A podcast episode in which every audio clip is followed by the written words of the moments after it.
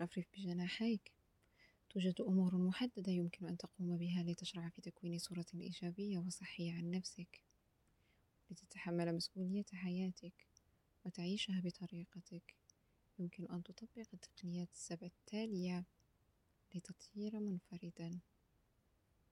قيم ذاتك ثم تقبلها. ابدأ بجدية في مراجعة نقاط قوتك وضعفك. وحدد ما تحبه عن نفسك وما لا تحبه. لا يوجد إنسان كامل على وجه الأرض. هنئ نفسك على الأشياء التي تحبها وخذ عهدا على نفسك أن تغير أو تتجاهل الأشياء التي لا تحبها.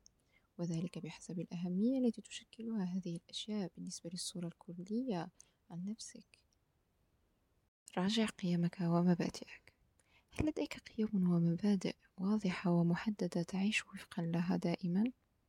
إن لم يكن لديك فإنه من السهل جدا أن تسيطر عليك آراء الآخرين الذين يستغلونك لتحقيق أهدافهم الخاصة. تأكد من وقوفك على أرض صلبة. غامر بحساب.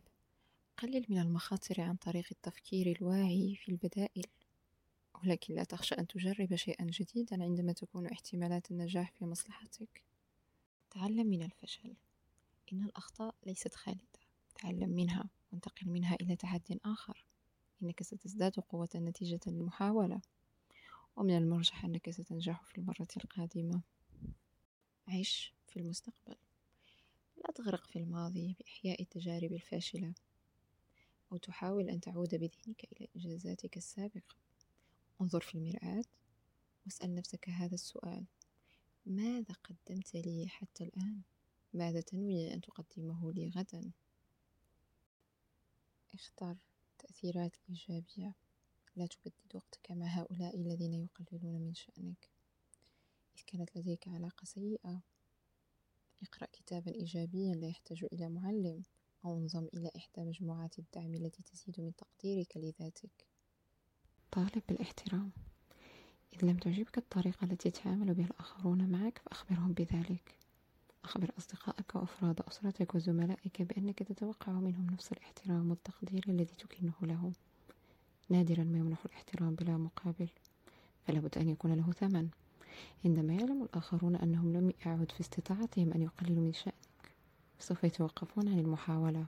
أخير نهتم كلنا ببيع شيء فكرة أو حلم أو ميزانية أو أنفسنا. إليك السمات المتعددة التي يتسم بها الإنسان. حلل نقاط قوتك وضعفك؟